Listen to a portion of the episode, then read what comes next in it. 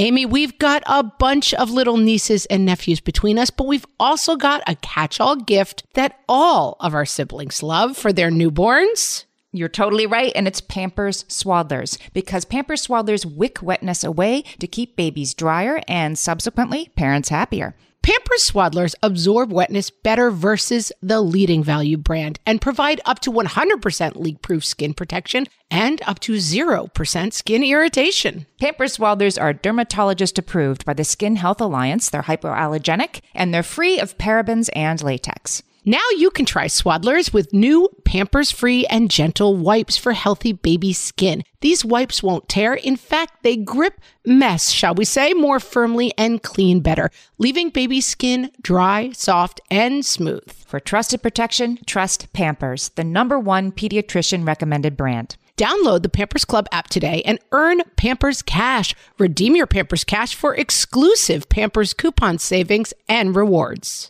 Only redeemable via Pampers Club. Pampers Cash has no cash value. Beware attacking the self soothing behavior. What fresh hell. Laughing in the face of motherhood. We look around and we compare our kid with others and we want our kid to be in the in the fat part of the bell curve. With Margaret Ables and Amy Wilson. I struggle with transitions myself. A podcast that solves today's parenting dilemmas so you don't have to. I could read fluently but still pooped in a diaper. Hello, everybody, and welcome to this week's episode. This is Margaret. And this is Amy. And this week we're talking about helping kids through transitions. Through the years, through the years. yeah, you wanted to call it transitions through the years, and then we, we, we stuck kids in there. So yeah. Well, you I know, always think kids transitions. transitions, you think like big boy bed, like little kid stuff is the only time it matters with transitions. And I remember my preschooler got something home that said, you know, his little evaluation was like struggles with transitions. And my sister in law said to me, You'll be reading that on his high school transcripts. You know, like kids who struggle with transitions tend to continue to struggle with transitions, and transitions continue. I mean, my oldest is nine, turning 10 at the end of the summer, and we're still dealing with transitions. Yeah, I mean, transitions, right? They're, they're, there's big and small. I have a difficult with transitions or also and and that means literally at least in my child's case it's when art is over the child doesn't want to really finish art and line up for music. The the child ha- has a hard time leaving this one thing to behind to switch to something else. Is that the is that the uh, context you're hearing? Yes, and I will point something out which was pointed out to me and has been very helpful for me as a marker. Elementary school is so fundamentally different from the way that we live our lives. So the Right. ability to wake up in the morning, eat breakfast, go, be in a room full of people, do art for a little while, and then switch. Now it's time for gym, then switch. Now it's time for math, then switch. Now it's time for archery, then switch. Now it's time for language arts, then switch. Now it's time for science. That is fundamentally different than the way that kids have lived historically and the way that adults basically live. And I've heard I'm that. a- I struggle with transitions myself, you know? I mean, I would find that I found school difficult and I continue to not really enjoy transitions. I have read um, for kids with ADHD to keep in mind that sort of the older you get, it gets better. That right, sort of the elementary school, change what you're doing every 40 minutes and, and move with the group at the same pace as the group and sit still and listen. That's a little bit less true in middle school, a little bit less true in high school. By college, you're picking your classes, you're choosing what you want to study and what you don't. You know, I took Yes. rocks for jocks to get out of science as soon as possible. I took astronomy. They call it a gut in college, or Yeah. they used to back in the day. And uh, I was told astronomy was, I thought like astronomy, like, oh, look at the stars. Where are they? Oh, Orion's belt. I know some of that stuff already. Astronomy is like the hardest college class you could take. It's all share how binary stars share weight. It's so hard. Don't take it as a, as a gut.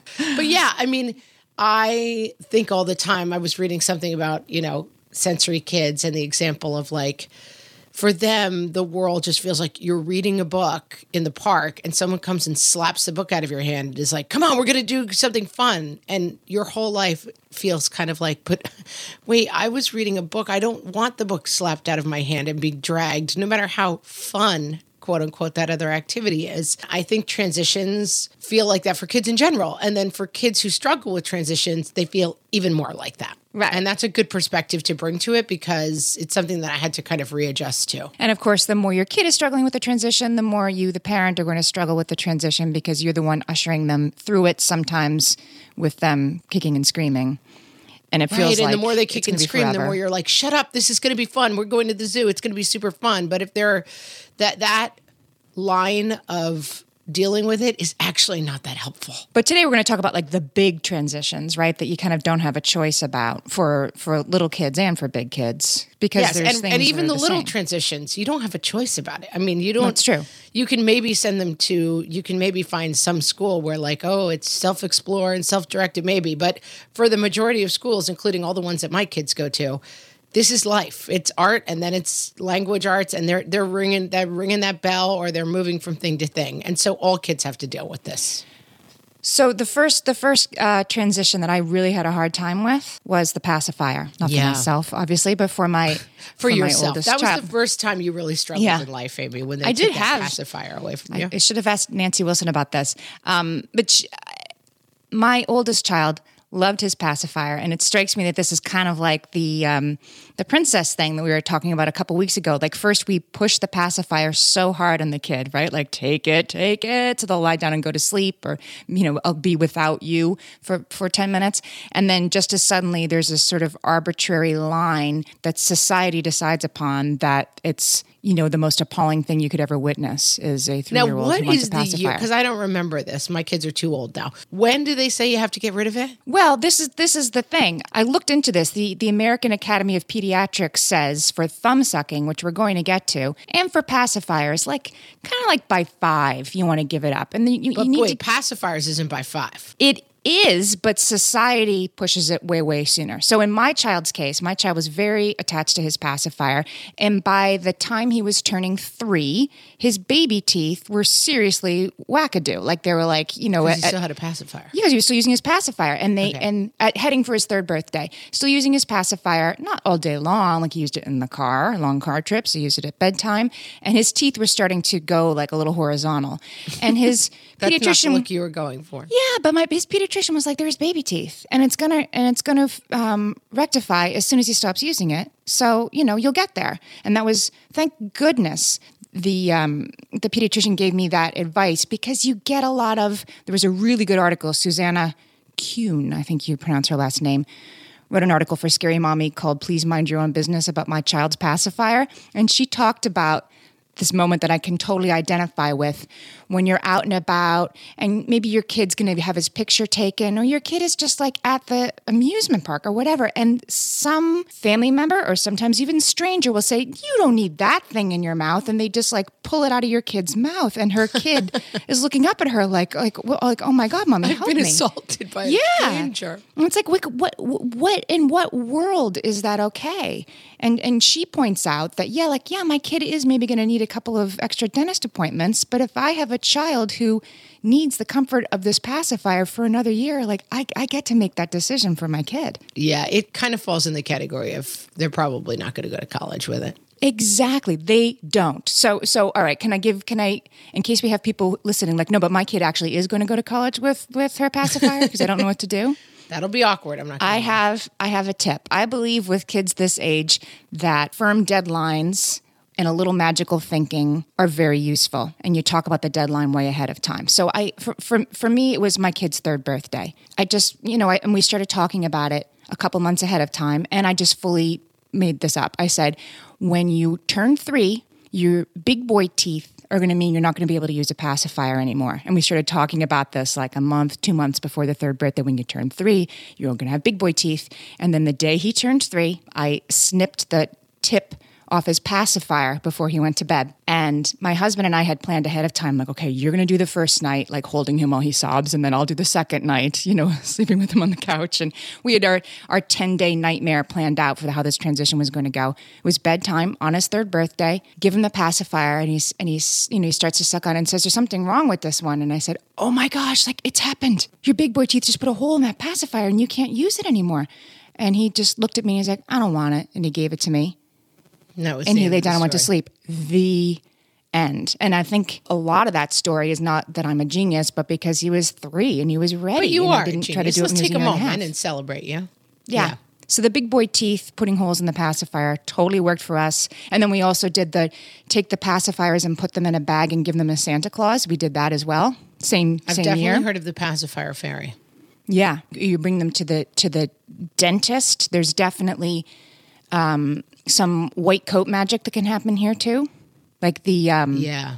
the Mayo Clinic suggests this for thumb sucking, which we can talk about now. That that it get your get your dentist involved. Have the dentist sit down with the kid and say, "Don't you think it's really time you're doing this?" And and you know let the let the gentle but firm stranger explain to your child why it's really time to move on. Oh, the gentle but firm stranger. What a role you have in our lives. My kids gave up the pacifier on their own. I just have no memory of it being a problem at all. They just got bored with it. And then the other thing is, I had closely spaced kids. And so I would always have a new one with a pacifier. And my cousin has a funny story that they had a hard time getting their oldest off the pacifier. And then when they had their third baby, you know how sometimes, like in the crib at night, you, you have like six pacifiers lying around the crib so Yeah. that whenever the kid wakes up, they could just grab the pacifier. At some point, they went in and like they he turned the lights on. He heard something in the baby's room. He turned the lights on, and the, their four year old was like in the crib, like taking hits off of all the pacifiers, like an insane person. Like he'd had a relapse. I definitely think it's hard when you got little ones around. Like, oh no, that's not for you anymore. Blah blah. But my kids just got bored of the pacifier. some kids do and some kids don't. Yeah. I mean, it, it, it helps with anxiety. So, you know, mo- moving on to the, the thumb sucking thing, the, the Mayo Clinic sort of recommended that you, you look at the triggers. Like, if you have a kid who's four or five and still sucking her thumb, it's probably not all day long because by the time they get that old, kids will tease them at school. So they're not going to do it at school but they're home watching Frozen and they might start sucking the thumb when they're tired, when they're stressed, when they need comfort. And you can sort of see when, when these things occur, and then you can create our favorite thing incompatible behaviors. Amy loves an incompatible. I behavior, love an incompatible behavior. You know what? I just had an incompatible behavior. Our dog keeps pooping in our house in the same freaking spot when we because So it gets in the glad I rug. I don't want to. Yeah, don't get a dog, everybody. but she never. she has her she has her spot, and and when we leave her alone, she's sort of like, okay, yeah, you gonna do that? You gonna do it that way? And then she leaves us a present. So last night we had to leave her alone, and guess what I did? I took the laundry basket and I put it on top of the spot before we left the house, so she couldn't go to that spot, and she didn't poop next to the laundry basket. She just didn't poop at all. That's Incompatible, incompatible behavior, guys. Behavior. That's what it's all about. So I, I so I'm kind of making this up, but if you if you had a kid who sucked her thumb, maybe you could talk about stress and then give them a stress ball, like one of those squeezy things, and let them pick out one they like. And then when they when they're feeling worried, they can squeeze the stress ball, and and they're thinking about that. And of course, they can't squeeze a stress ball and suck their thumb at the same time. Um, I had a kid who started thumb sucking at five. really, and I was really freaked out. I was like, "What's going on?" And then she stopped like three months later, and that was the end of the story. like that was all there was to it. She just did it for like I don't know, four months. Once. it's like it runs in families, right? Like my kids were pacifiers or nothing, and their first cousins were total thumb suckers. suckers. And definitely, we spent the weekend with the cousins, and my my daughter was sort of like, "Oh, I think I'll try that emphasize. Yeah, she was three or four. Like that looks pretty cool when my cousin does it, and you know, you're it's, you're able to nip it in the bud if they start doing it for the weekend well, at four. and I think as I as I keep trying to look at the big picture of transitions because there may be some of our listeners who are like wait a minute I've, i'm long done with thumb sucking. There is an overall picture that i'm still dealing with with my older kids which is beware attacking the self-soothing behavior. Right. because it is my kids still have self-soothing behaviors. My kids uh, all my kids still will occasionally um, chew on the sleeves of their shirts or you know chew on their the front of their collar. And i have tried to train myself out of just having my reaction being like stop you're ruining your shirt. There is something that is generating that behavior. And i try to just take that extra moment to think how problematic is this behavior if it is soothing my child about something that they're having anxiety about. As a lifelong nail biter myself, I uh, am sympathetic to people who have self-soothing behaviors. You don't want a kid who's sucking their thumb at 7 probably. You don't want them damaging their I don't know, macular or something. I don't know, whatever's whatever structural problems happen from it. But it is a great idea through all these transitions to make sure the other side of the transition still has a soothing behavior on it. That's a really good point. I was I was reading online researching for this about tensional outlets, which I never knew I never heard that term before. But it's kids, you know how there's kids who like pull out their own eyebrows one hair at a time or whatever. Like those are Yes. tensional outlets. And so is chewing on a sleeve and so is a pacifier or a thumb sucking. And beware forcing the removal of the soothing behavior when they really need it because it will then quickly be replaced by a tensional outlet that might be less desirable than the pacifier, which you can just hide once Yeah, and don't panic. Like it's not like, oh, I'm going to tell my kid to stop sucking their thumb and they're going to start pulling out their eyebrows. But like, just be aware of what its role is. maybe, Like, but it might happen. but but I have a I have a husband who like works at home and has a lot of uh, self-soothing stuff he does while he works. You know, tapping pens or um, chewing on stuff or whatever. All people have these kind of uh, self-soothing behaviors, and so just remember that big lens, which is like I don't walk up to my husband while he's trying to figure out a complicated engineering problem and slap the pen out of his hand and be like, "That's not good for you. You're too you're too old to be doing that." You know, Exactly. see the big picture. Um, there's there's a woman named Marilyn Hines who has a column called Parent Kids Right, and I really like what she said about this. She I like that title. It's very like it's oh very my gosh, straight to and the if, point. If you see her picture, she looks like the oh gosh, the cartoon character that looks like Edith Head, like she's really little with her hair pulled back in a bun and giant glasses, like the lady from the old Navy commercials used to be. Yes. Is that an Oldilocks alert? That was those were a long time ago. I'm going to give you an Goldilocks alert on that one. Please hold. you know, back in my day. And there we go.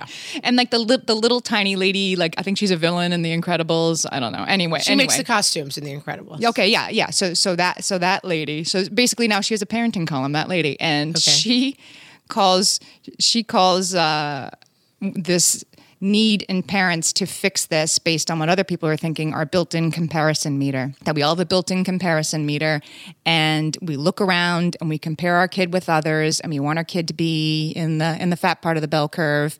And and so we're really upset with pacifier use. And of course, and, and and to be fair, like I just said, you get all this societal pressure, and your poor kid in the supermarket, the like lady behind the checkout counter is plucking the pacifier out of their mouth because they've decided it's Okay, something they that don't want your kid to be doing. Stop shopping at. Oh yeah, exactly. but any, but anyway, it's a built-in comparison meter, and you, and that should not be a factor in your child's transitions because somebody's giving you grief or an for eye roll. sure, or- for sure. It's the walking, sitting up, hitting markers. If your kid is really hitting them very late, consult your pediatrician and make sure that everything's looking good. But don't worry about it. My my father, who's gone on to have a very successful career. I mean, again, this story may have become a bit apocryphal over the years. Always claims that his mom used to carry him around because he didn't walk until he was 18 months old, and she was so embarrassed that she had a kid who didn't walk. So she like broke her back carrying him everywhere. Don't don't worry about these things in terms of how they relate to other people. But if your dentist is telling you or your pediatrician is telling you like it's time for it to stop, it might be time. then let them I, I actually have a story about this with myself i was an early reader i was a precocious child um, who That is still the least surprising thing. you've right the least surprising thing i've literally ever said um, but i was a uh, i loved to poop in a diaper till a you know a pretty um, ripe old age so We're going I, deep, Amy. We're going way deep here. I didn't So- know we were going to be getting this information. This is all you. about. Um, I'm on the couch right now. So anyway, my um, I could read fluently, but still pooped in a diaper. And so my parents brought me to the pediatrician, and the pediatrician sat me on his lap, and he had me read aloud from a, a child advice book about. Um, you know, getting kids to poop to poop on the potty and why it's important. And he had me read it to him, and he said, you know, don't you think if you can read that, that you're really old enough to be, you know, not doing this anymore. And I was like, yeah, okay. It was a good run. And that was it. That was the end of it, It for was me. a good run. I had a good run. Yeah, that and- pooping in my pants thing. Yeah, it was awesome. like, you're right. I get it. It's over now. You're right. My mother's approach was always the lady said, and I'm not afraid to use that either. Like, you know, you go to the, let the, let the dentist tell your kid it's time to stop using a pacifier. Let the pediatrician say, "Don't you really think it's time to stop?" Let, let, let you use that, and then my mother would always lean into the lady said. She she was taking my two sisters to Disney World. I have sisters who are very very close in age, and I think they were almost three and almost two. And we were going to Disney World as a family. And she just sort of sighed aloud in their presence repeatedly that she just didn't know if we were going to be able to go because she couldn't bring enough diapers for two kids. They wouldn't let her bring that many diapers on the airplane. And We she talk said about that this two all or three time. times. The end. It's the timer says it's time to leave the park. Yeah. It's not me. Right. But guys, listen, the duck just quacked and we can't argue with the duck. Let's go. and like the kids somehow, whatever their developmental brain is, they're like, oh, all right, well, mom's an idiot, but the duck certainly knows what Yeah. it's doing. Don't you know? They can't argue with the lady on the plane who says you can't bring that many diapers, who who doesn't exist, No. but they don't know that. How about the transition to a big kid bed? Okay, I had the most. First of all, my guru with the big kid bed is the super nanny. Jo Frost, her name is. She was the British super nanny. Speaking of stern women with their hair pulled back and glasses, but yet somehow still have that like lovable, adorable personality. I love her. That show was on for a while, a while back, and it always she always goes into the house, and the kids are always out of control, and they're running around at midnight, and the mom and dad are like sitting on the couch looking exhausted, and the number one thing she does, she does the naughty chair, but she also always gets them to go to bed, and this is this the super nanny system, which worked perfectly for us. I wrote a piece about it and I will put it up on the website because my oldest, we, I'm, I, I was pregnant, so we needed the crib for the other baby. It was like you're evicted, man. Like there's another tenant coming in, you got to go. We put the big boy bed in. They they tell you like show it to him during the day. Oh look, you're a big boy. This is your big boy bed. We put him in the big boy bed and we're like, and now go to sleep. Then of course he runs out of the bed. He was 16 months old, I think. My Oh, my son we gosh. He runs out of bed, and then the whole thing is you're supposed to blank face and not react at all. You just pick him back up, put him back in the big boy bed, and you say night night. The thing you were talking about your husband, like, okay, we're going into army mode, and you and I are going to do this, and here's our strategery, and here we go. That's what we did, but we needed it. It was no pacifier. Like he wasn't like okay. So we the first night, I mean, maybe 300 times. He just thought it was hilarious. He would run out of the bed. We would pick him up. We would put him back in night, night. We went three hours. So finally, I said, we, we just can't keep doing this. And we put a baby gate at the door so he couldn't get past the door. But my kid possibly is a super genius evil villain because then the one at 16 months old, the one thing, and he still has him, Blue Bear was the one thing he could not live without, his bear. This is what this kid did. Prepare yourself. we would put him in bed. He would run to the baby gate. We would just ignore him. And then after a while, he would run around by himself in his room.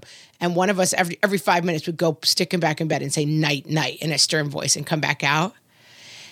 After about a half an hour, when he realized he wasn't getting attention anymore, he would go to the baby gate and throw Blue Bear over the gate and then start crying for Blue Bear. Mm-hmm. And be like, Boo Bear. But he would really be crying. Like he would be. Because he, was- really did need Boo Bear. I mean, he, was- really did need him, but he was willing to sacrifice his bear in the cause of not staying in the big boy bed. he created an incompatible behavior. Like Oh I can't God. It was exactly be expected for to go to sleep with like, a Boo Bear. No, and we knew he would never go to sleep Right, with that blue right. bear. Right, that's a given. And it was, I was like, this, I, I said, it was like, we need to start reading like the art of war. Like, we are up against an unbelievably hardcore combatant here. But first night, I'm going to say three and a half to four hours. Second night, 45 minutes. After that, he slept in the big boy bed, no problem. But 16 we had to, we had to dig down. Yeah, I mean, it was 16 months as you old. say, it was time, and the baby was coming. That's that's young, and that's that's a tough that's a tough age. We had two cribs for a while, and Yeah, but my kids were my kids were 18 months apart, and I wasn't going to buy another crib. yeah, right, right. Like my kids were 19 months apart, and I I kept my. My my kid had a pacifier till he was three. I think he probably was still in a crib at that point too. But you know, it, it it's but th- when when the time demands it, then you just have to give it. They say if you do it when the new baby is coming, Dr. Sears says you just shouldn't do it too too close. Try to un try to untether it from the new baby's arrival, which sounds like you did. Like you were, you had the system going. Kind of. We weren't that into that. Like you were in And- and labor, my- like, my kid seems to have survived. that, that's the advice where I'm like, oh, tweet, tweet. Like I, I can't. Uh, who cares? Like it's too close to the baby's arrival. But this is the thing: Ho- uh, consistency may be the hobgoblin of little minds, but consistency is very key in these transitions. Like it's always the same, and the big boy bed is a non-negotiable. And those first, it, it really is. The super nanny really did teach me that thing of like you put the work in up front that it's consistent and my kids from the time they were 16 months old until now they get in their beds and they don't get out of them Yeah, yeah. Well, they Dr. Sears also says like you can you can make everything else about it pretty similar, right? Like ideally the the the bed is in the same place where the crib was, the rocking chair is still there. Didn't do that. You do if you did you uh, did you keep up like okay you get two stories before you go in your crib, so you get two stories before you go in the big boy bed. probably like like you can you can do things around it to make it so it's it's not like I'm removing my maternal love from you. It's just you this is a little bit different and new and exciting, and other things are the same.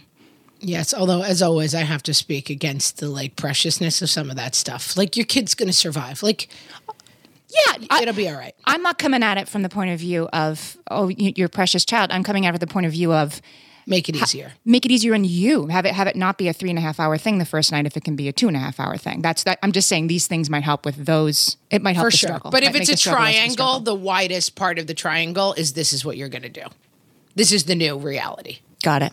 Come on man authoritarianism at all costs Wide part of the triangle. Listen, I'm dealing with like a hardcore revolutionary in my house. I've got to be a strong authoritarian. um, all right, with that, uh, we're going to take a break. And when we come back, we're going to talk about transitions for older kids. Margaret, I've got a go to baby shower gift that I give whenever there's another newborn in my life. Can you guess what it is? Amy, three guesses. First two don't count. It's Pampers Swaddlers. Exactly. Pampers Swaddlers keep baby skin dry, happy, and healthy. Pampers Swaddlers absorb wetness better than the leading value brand and provide up to 100% leak proof skin protection and up to 0% skin irritation. Pampers Swaddlers are dermatologist approved by the Skin Health Alliance, hypoallergenic, and free of parabens and latex. Try Swaddlers with new Pampers Free and Gentle wipes for healthy baby skin. These wipes are five times stronger, gripping mess more firmly, shall we say, and making diaper changes a breeze. For trusted protection, trust Pampers, the number one pediatrician recommended brand. Download the Pampers Club app today and earn Pampers Cash. Then redeem your Pampers Cash for exclusive Pampers coupon savings and rewards. Only redeemable via Pampers Club. Pampers Cash has no cash value.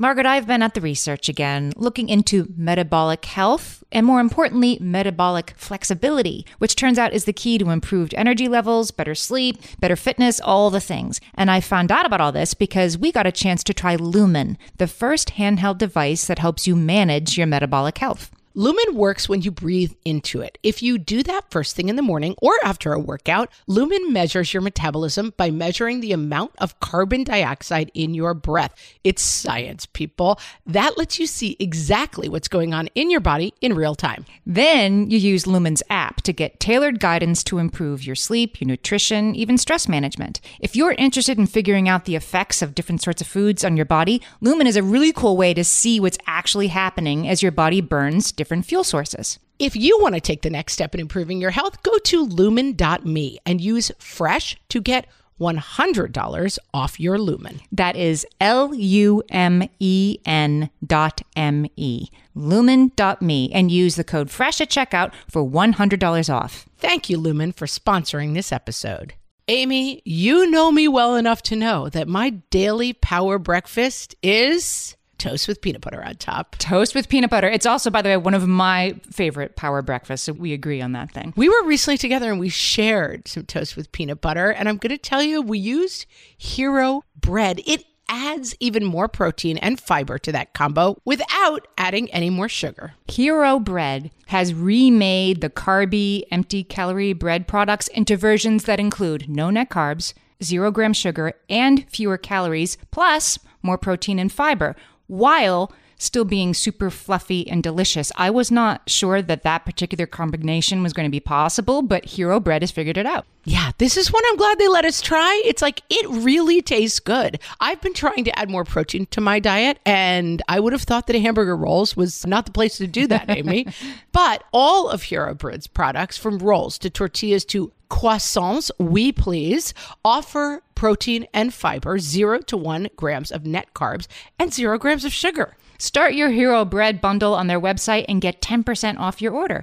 Go to hero.co and use the code motherhood at checkout. I like this bread, people. It's H E R O dot C O and code motherhood for 10% off your order of Hero Bread. And now, some transitions that moms have to face from the What Fresh Hell podcast. Mom, stop playing Candy Crush on your phone. I'm next up on the diving board. Do I have to?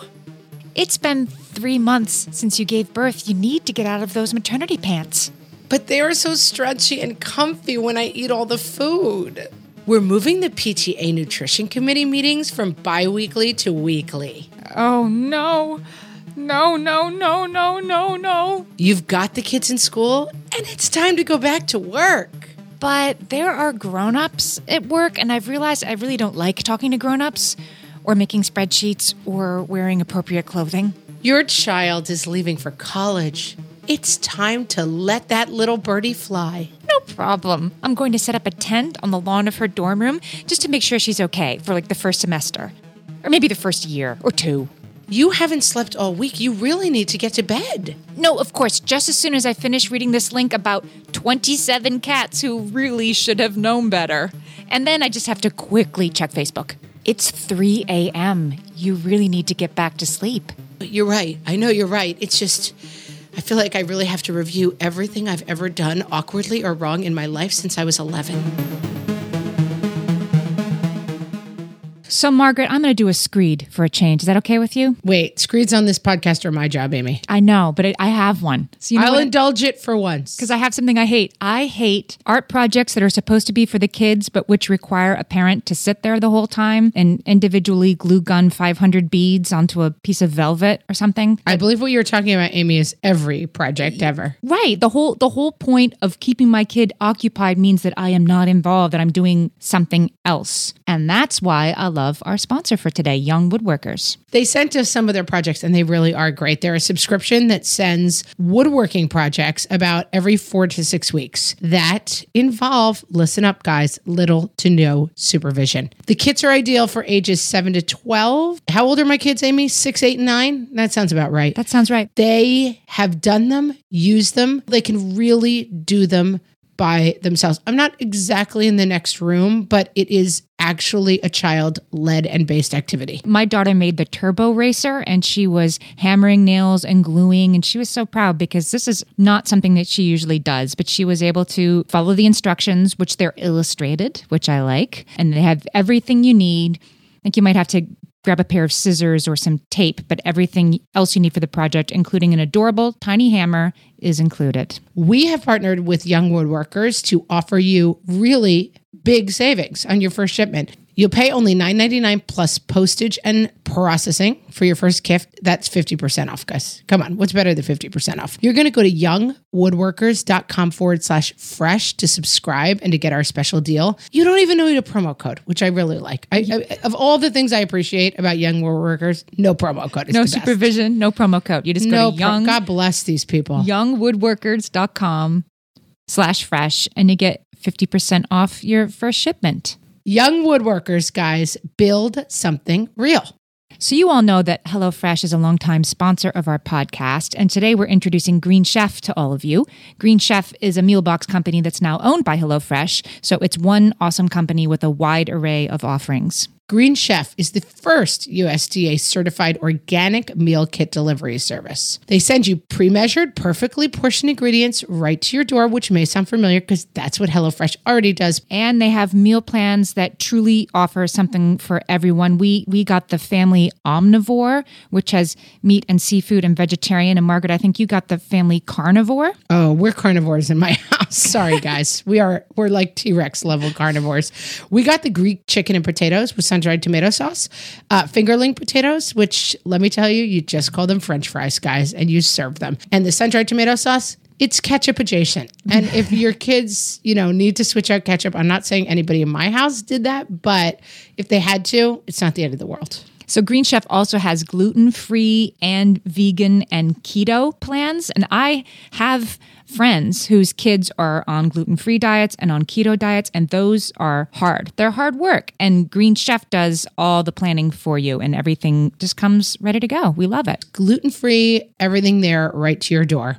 And more importantly, you're going to get $50 off your first box of Green Chef. That's a pretty good deal. You're going to greenchef.us, not .com, guys. Greenchef.us forward slash mother.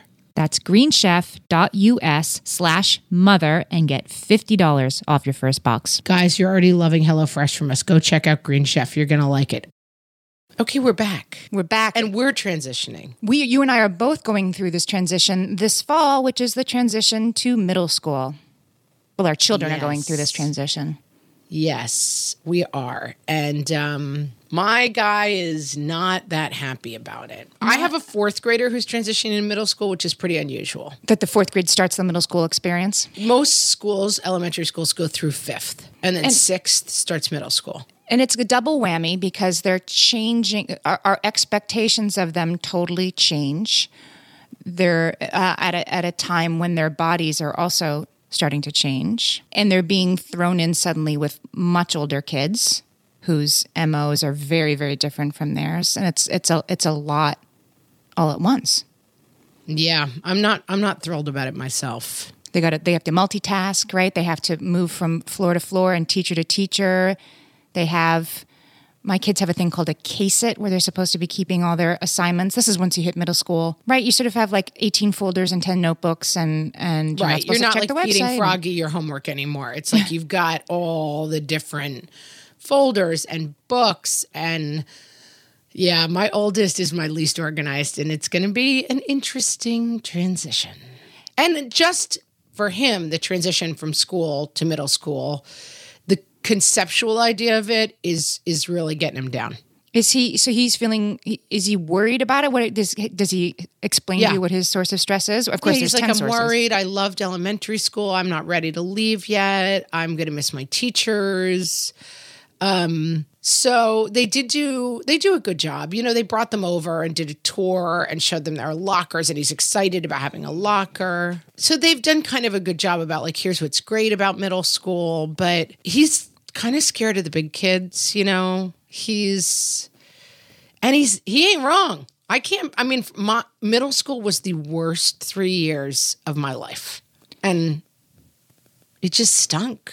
it, it's um it's been proven in studies that kids who are smaller who are developmentally behind either emotionally or physically find middle school more stressful than kids who aren't and then on the one hand that's like of course they hmm. do but, I'm but not going to mention that to my guy. yeah but they but of course I'll gonna skip that experience more stress My kid's a September birthday, so he's a young youngest kid in his grade already. It's tough. It's really tough. do in in your community is it like there's six elementary schools and now there's one enormous middle school does it kind of work that way No. So for the good and the bad, we only have one elementary, one middle, one high school. So the kids stay together the whole time, which I have my own problems with, but it's not. I mean, my the elementary school that I went to was like butterflies and happiness and every day is a special day. And then we went to a middle school where six other middle schools fed it and it was like cast out of paradise into like what's that show like American Lockdown, you know, like it was just such an unbelievably tough transition. right And suddenly like everything you wore was wrong, everything you did was wrong, your face was wrong. I mean, it was it was really tough. It was like out of the Garden of Eden into the fire. somebody did a study. Her name is Dr. Amy Belmore, and she did a study. She followed kids from fourth grade through eighth grade. I only want to hear from her if she tells me it's all going to be okay. Well, she she talks about. The, I'll start with her conclusion, which is that peer relationships are the key to your kid. Strong peer relationships are your are the key to your kid succeeding in middle school, and not just socially, but actually succeeding. She she found that kids who were either rejected by their peers or who were just kind of unpopular, had lower GPAs. Even if they even if they came in in fourth grade on the same level, their grades fell off if they didn't have good peer relationships during middle school. I'm going to anecdotally argue against this to say that my siblings and I were the least popular kids in our middle school to the point where, like, some of us went through phases where, like, basically just like head down, get through the day, no friends. Everyone was mean to us. And we all did exceedingly well academically. You had a lot of time. You had a lot of time for the. Uh, We had a lot of time for studying. This study worries me. I mean, it might be true in the abstract, but I feel like this is one of those that, like, uh, statistics aren't destiny. Like, I'm not sure that my kids are going to have strong peer relationships in middle school. And I'm not sure I want my kids to have strong peer relationships in middle school. One of the you reasons why we were so unpopular in middle school is because we weren't hideously mean monsters. The kids who did really well in my middle school were go with the flow, make fun of the fat kids, mean kids. And having successful peer relationships in my middle school meant participating in that. That's not always the case. It's not the case. It's not the case in my kid's school now. I I, I hope Yeah. that in general schools are watching that more than they used to. But the, well, there was another study done by the University of Maine which found that fifth grade students who had strong peer relationships had a much easier time transitioning and doing well in middle school than kids who didn't have strong peer relationships. And so, I mean, my takeaway from this was as my kid is entering middle school this fall, I'm going to like have a little pizza party for her and her friends right before school starts. I'm going to, I'm going to enhance, uh, um, have maybe some extra play dates and just sort of enhance those positive relationships and keep an eagle eye out for the, I know how we'll, you know, express our undying friendship for each other. We'll ostracize this, this other kid, which I think does happen in middle school, right? Like, let's cement our agreement. My worry with these Hannah. studies is that the parent of that kid who's getting ostracized is like, not only is my kid socially a disaster, but also this somehow predicts that they're going to be a failure in life. Like, I don't believe that. I don't believe it. I don't think this. me- I don't think this means you have to be, you know, popular. I think this just means you, you have a wingman. Like my um, my middle kid, I've said before, he's sort of a serial monogamist. He has sort of one good buddy at a time, and Yeah. but he did. He had one good buddy, and it got him through fifth, sixth grade. It it. It, they they just were together all the time, and as they've gotten older, they started to branch out and go in different directions. no But they- fighting, just they're they growing were- apart. They were on the life raft together. Yeah, middle school. exactly. I guess that's what I take away from this is they need they need a couple of life raft friends and if you have a kid who needs more help in that area, then provide more help in that area. Yeah. Yeah. And if you have a kid who's not making that happen, I I'm sure there are studies, but I have conducted my own personal study and I will tell you that for us the life raft was the family. Like I kind of came home to a family that kind of always gave me the message those people who are being so mean to you and so hateful to you are wrong. You're fine. Don't worry about it. Like I did not have a life raft buddy. I, I I had years on the island by myself, and it was okay. I You did if have a can- sister who was close in age. I mean, maybe yeah, maybe she siblings would never life raft. to me at school. she hated me too. Save yourself, We were all like, "Save yourself." Exactly. She was like, "Listen, I've got one buddy on my life raft, and like, I'm sorry, I have to leave you to the sharks because like you're dragging me down." but it having coming home every day to a home where it's like, "Hey, listen, this stuff is not. It's okay. You can talk it out. We will process how difficult it is, but." I think there are kids, and I might have one, who go through middle school without that super close functioning peer, and they're going to be okay. It's also true that you don't find that right away. My oldest son started high school this year, and I was sort of, you know, eagerly awaiting all of the, you know, pizza and soda that was going to be had in our, in our, uh, you know, around our kitchen table and meeting all these new friends. And September, October, November, I'm not, I'm not meeting these great new friends he he developed new friends, but it wasn't in week one or week eight. It takes time, and and our stress about it not happening quickly enough doesn't exactly help. So, I mean, I tried to to stay back about it, but he loves high school now. But it took him a full year to transition into really owning that new experience, and I think that's probably true for middle school and the big boy bed, right? That's not going to happen overnight. For it sure. takes a while. And I think that's a great perspective because I worry about the advice, which is like, mom, you have a tremendous role in making sure, like, peer relationships are important. That's kids who with peers make better grades. So, mom, it is somehow your job to make sure that your kids have successful peer relationships. It's just a bad formula. You'd rather not know that that correlation exists, or or you just don't like that these mm, sort of. I just think you have to take that correlation with a huge, huge grain of salt. Mm-hmm.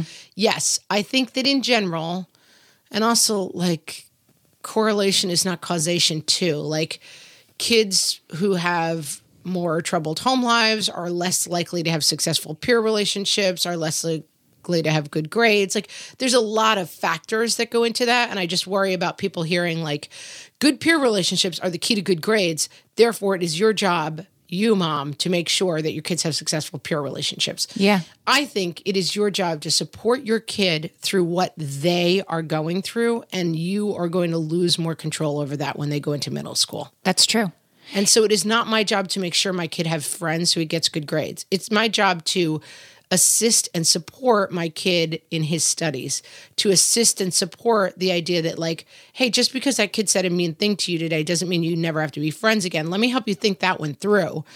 My job is to to coach from the sidelines and to help him when he comes off the field. But he goes to the field every day and some some bad things may happen on the field. And the field may be really tough sometimes. And there's there's kids who don't need a lot of help. There's a kids the kids there's kids who are going to sail through this because the, if a kid is really extroverted and assertive, okay, I'm quoting psychologist Doug Oda here. He says the more extroverted and assertive a person is, and the more he or she is open to new experiences, the more quickly he or she will adapt. And I think that's true. There are kids who are going to sail into this exciting new adventure, and then there are kids who are more introverted and shy and cautious, and they're just going to need, at the simplest level, they're just going to need more time to adapt. I'm going to tell you my favorite metaphor for this, and it is an Oldilocks alert Back in my day. the Blind Melon bee video. And Right. I haven't actually showed it to my kids, but I talked to them about this idea a lot. So you have to put a link to it on the website. But No Rain. The song's called No Rain. And it's a great song anyway. But it's a little girl and she's dressed in a bee costume, which is kind of like a funny looking, slightly fire pluggy little girl. And everywhere she goes, like no one likes her, and she's in a bee costume. And then, spoiler alert, at the end of the video, she comes across a field of people, and they're all in bee costumes and they're dancing. And she joins the field and she starts dancing with the other bees. And when my kids struggle, that is the thing I think of the most. Like they're just in the beginning of the bee video. And I have, mm, I don't know, one, two, or perhaps three kids who I feel like may have a similar experience that I had in school, which was fundamentally not fitting in and not having good peer relationships and being a kid who people saw as odd and unusual and therefore unworthy of inclusion in any way but holding on to that part of myself, keeping the bee costume on. When I, and it was a little bit in high school, I found my life raft person. And then in college, I found my field of bees. And I think you can't be afraid of letting them stay in the bee, bee costume through middle school. Right. Don't trade in the bee costume for peer relationships and grades. That's what I'm saying. Right. Or you, yeah, or maybe there's one other kid in the middle school who also wears a bee costume and you Yes. find you find that kid. Um They find that kid. Yeah, they find that kid. You're right. Um, because because as you pointed out, once they get you can't help anymore. You're not you're not walking in the school building with them anymore. You barely meet the teachers. You you are you are out of it. And the other practical stuff about middle school, which they've been really good at at my school, and I'm not sure they do this everywhere, walk your kid through the practicalities of it too, like, and make those things seem exciting. Same as the big boy bed. Like, look, it's got Lightning McQueen sheets and it's your favorite guy, Blue Bear's here in the corner, and blah, blah, blah. I've been doing a lot of that with my guy.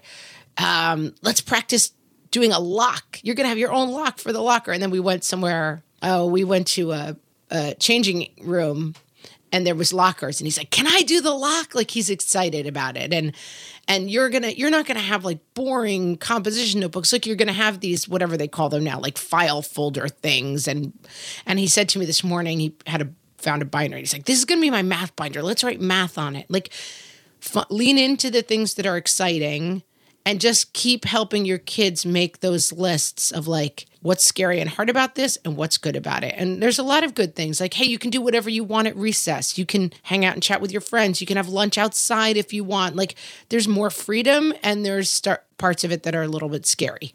The unknown, the unknown part can be you can't meet expectations if you don't even know what they are, and that's that's an easy way it seems to me to help any kid through a transition is preparing. My daughter's going to sleepaway camp for the first time this summer, and we have the trunk and we're looking at the packing lists. And she's a kid who leans into new experiences. She's going to be fine. Even so, she wants to read the handouts and make sure we're already thinking about what kind of mattress cover, you know, a month before she goes. That's how she's preparing. And so, yeah, I'm helping her really understand what it's going to be like when she gets there as much as I can because I've never been to sleepaway camp. You have to take your comparison meter out of it when when your kid is going through these transitions. There's transitions that they have to make, like middle school. There's transitions that they don't have to make, like not having their pacifier at you know Nana's birthday party, whatever. That there's there, those things don't matter, and you can help your kid through those at their pace, not at the world's pace. Middle school is different. And I think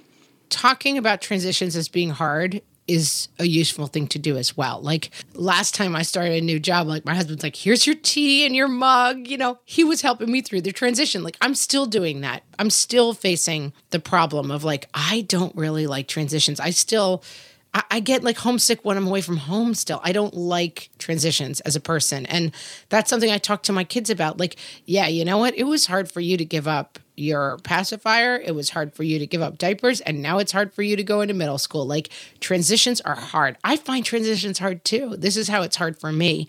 These are some things I do to soothe myself because, yeah, this is high school and then it's going to be college too. yeah.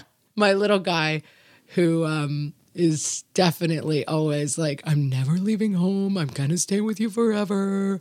And at some point, we were talking about college and what's exciting about college. And both my boys are still like, I, am not going to college. I, I just, I'm gonna stay home. I, I just would rather be with you. Like, they don't like the idea of college. It seems scary and far away. And finally, I got my guy to agree because once we went to a fair and it was so crowded, I finally just grabbed a pen and I wrote my phone number on all of their forearms because I just thought I- I'm going to lose somebody in this crowd. There's no way I can keep track of three kids by myself. And we used to do it when we went to New York City. I would write my phone number on their forearm. And uh, my little guy finally said to me the other day, because we were talking about something that was fun about college. His, his cousins go to college and they made it seem exciting. And he f- said, Mom, I will go to college, but you have to remember to write my, your phone number on my forearm. I was like, oh, I want to tape that. And then the first day of college, I actually do want to write my name, my number on his forearm Oh my in case he gets lost or has a problem and someone needs to call me. that is so sweet. Yeah. I have one more tip I wanted I wanted to mention before I forgot, which is there are s- such good books about most of these transitions that exist. I don't know about college, but like for, for little kids, The Big Boy Bed, The Pacifier. Have you read Owen to your kids? Owen by Kevin Henkes, which is about a mouse who still really wants his his blankie all the time and the old lady next door looks over the fence it's like you shouldn't have that blanket anymore i don't know what that kid's doing with that blanket and so the ki- the parents listen to First the old all, lady the parents are like, it's not a kid, it's a mouse, Right. lady. Well, no, the parents are like, all right, well, no more, no more blanket because the world says, and and the kid freaks out, and the kid, and the kid, just like your son and and Boo Bear is um, a genius at coming up with workarounds for everything they try.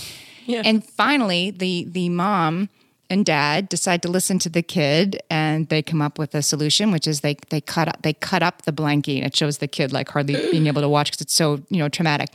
They cut the blankie up into pieces, and then he brings a piece in his pocket, and he walks right by the nosy old lady and waves, and she doesn't know he has a piece in his pocket, and he takes a piece to kindergarten, and at his pace, he's going to move away from that blankie when he's ready, not because the world said he has to. Great book, and I think there's oh, books like that for all. Although I did have a heart attack when you said they cut up the blanket. Oh my gosh, yeah. My kids are nine, seven, and six, and they all still have their lovey. Oh yeah. There, I mean, do, do anybody who thinks that you've got to take that away from your kid, I don't understand. I mean, who who cares?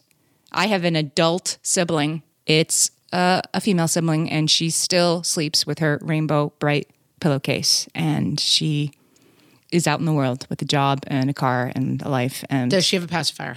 no, her teeth are fine. Uh, and she she does. Otherwise, she she's doing all does the use other the potty, and she has a special pillowcase she likes to cuddle with. Listen, cares? I, Who I have a cares? little pillow that my mom made me, and it has a sewing, a, a, a needle point of a mouse on it, and it says my name in script. And it sits on my bed every night, and I like to have it. See that? Yeah, it's fine, guys. So don't I- I rush don't the know. transitions. Don't transitions that don't have to happen don't have to happen at all. Transitions that that kind of eventually have to happen can happen in a gentle and loving way and use positive reinforcement. And very much so. This is my parting thought. Beware only dealing with the source of the transition and not with the cause of the transition. So, like slapping the thumb out of the mouth. Don't worry, middle school will be fine. Like, try to get a little bit underneath what's going on with that transition because there's probably a lot there. And then with the bigger kids transition, realize that your only role is uh, cut man. You're in the corner. They're going into the fight. They're just coming back to the cut man. You're you're patching up the cuts and sending them back in. You're cut man. We want to know how you're dealing with the transitions in your children's lives right now. And there's a bunch of ways you can tell us. Our Facebook page is facebook.com forward slash what fresh hellcast. We're gonna put up the B video on Facebook if Oh, we're yeah, allowed yeah. to. I think so. And I'll also put that video and the links to the different studies and research that we discussed today on our show page, which is whatfreshhellpodcast.com. And you can always find us on Twitter at WFH Podcast and on Instagram at What Fresh Hellcast. If you haven't liked our Facebook page yet, come check it out. We uh, and like it so that you are a little bit more likely to see some of the great content we have on there. We love starting discussions with you guys, and our listeners are hilarious and come up with great advice. So full of great advice, guys. You can just scroll through the Facebook page and find out so much good advice that our listeners has, have given through the years. We started with that. I'm going to end with it as well. That is the lamest Kenny Rogers Oldilocks alert. Back in my day, Is it Kenny Rogers? it's Kenny. Ro- I think. Hold on, please. Through the years. Oh, it's totally Kenny Rogers. My bad. My bad, man. I doubted you. Never doubt Amy. That's the lesson. I'm an That's. Why would you doubt me? Why would I doubt? When it comes to Oldilocks alerts, why would I doubt you? I don't know how to use All right, Snapchat. guys, I think we've said all that. Now that we're in Kenny Rogers, I think we've said all that. Really we're really done. We're super we're done. done. Uh, we'll talk to you guys next week. Bye.